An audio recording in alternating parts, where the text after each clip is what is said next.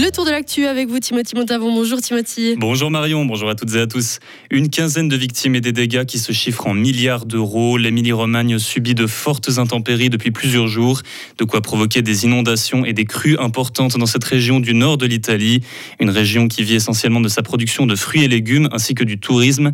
Mais cette semaine, ceux qui espéraient y trouver du soleil ont déchanté Lauriane Schott. Des habitations cernées par les eaux et des résidents hagards, s'efforçant de sortir de leur maison des meubles, des appareils ménagers et d'autres objets de la vie quotidienne embourbés et hors d'usage.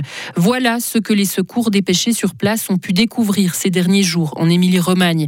Ils ont évacué quelques 15 000 personnes, dont la moitié hébergées dans des centres d'accueil de la Croix-Rouge ou de la protection civile. À côté de ça, le bilan humain est très lourd. Les dommages matériels sont énormes. Le verger de l'Italie, comme on l'appelle, avait déjà subi la sécheresse et le gel, et déjà aussi des inondations il y a à peine deux semaines. Nous reconstruirons tout, déclarait hier le président de la région, pour autant que la filière maraîchère soit indemnisée à 100%. En attendant des éventuelles mesures, les critiques sont vives dans la presse et sur les réseaux sociaux sur l'inaction des pouvoirs publics à prévenir les inondations en Italie. Le bilan humain monte jusqu'ici jusqu'à 14 morts.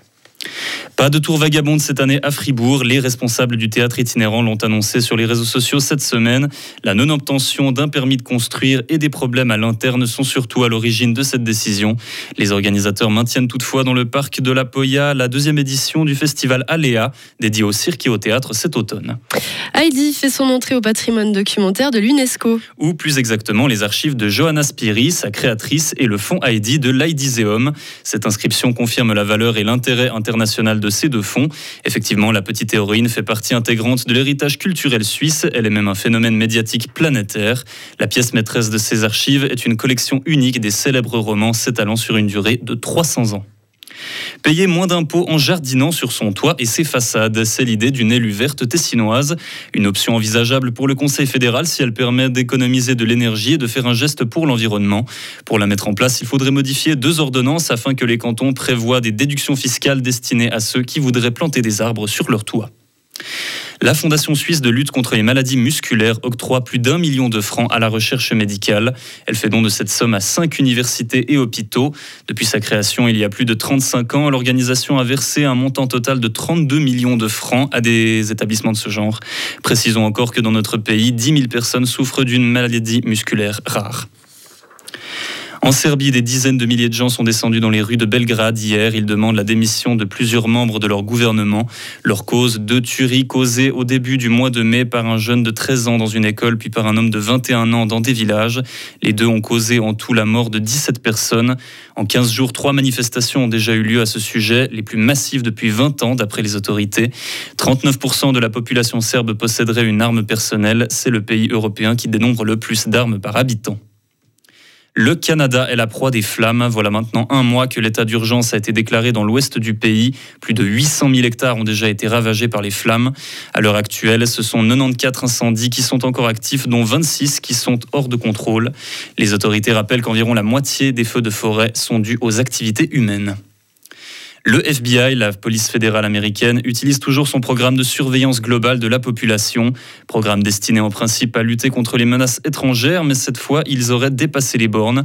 Plus de 278 000 requêtes ont été formulées de manière non conforme ces dernières années, autrement dit des procédures d'espionnage de la population. Les cas concernent surtout des personnes ayant manifesté contre le racisme en 2020 ou des personnes ayant envahi le Capitole en 2021. C'est un pas de plus dans le conflit russo-ukrainien. Lors du G7, le président Joe Biden a accepté hier de donner des avions de combat F-16 et une formation à leur utilisation aux soldats ukrainiens. Par ailleurs, Washington prend notamment de nouvelles mesures pour limiter le pouvoir de la Russie à faire la guerre. Près de 300 entreprises et personnes ont été placées sur la liste noire qui leur interdira d'acheminer des marchandises américaines en Russie. Entre-temps, Kiev a essuyé une nouvelle attaque de drones russes dans la matinée. C'est aujourd'hui l'anniversaire d'une bien triste découverte. Le sida fait aujourd'hui ses 40 ans, une maladie qui a fait l'objet de beaucoup de déni et d'une immense désinformation dans le monde entier. D'abord qualifiée de maladie ne touchant que les homosexuels et consommateurs de drogue, encore aujourd'hui des complotistes prennent la parole sur Internet pour déclarer que ce virus est une invention destinée à vendre des faux traitements. L'occasion de rappeler que le principal problème avec le VIH est qu'il est méconnu de la population, surtout des jeunes. Les aides financières de l'État pour la sensibilisation au sida dans les écoles n'ont fait que baisser ces dernières années. Merci beaucoup Timothy, on vous retrouve à 9h. Retrouvez toute l'info sur frappe et frappe.ch.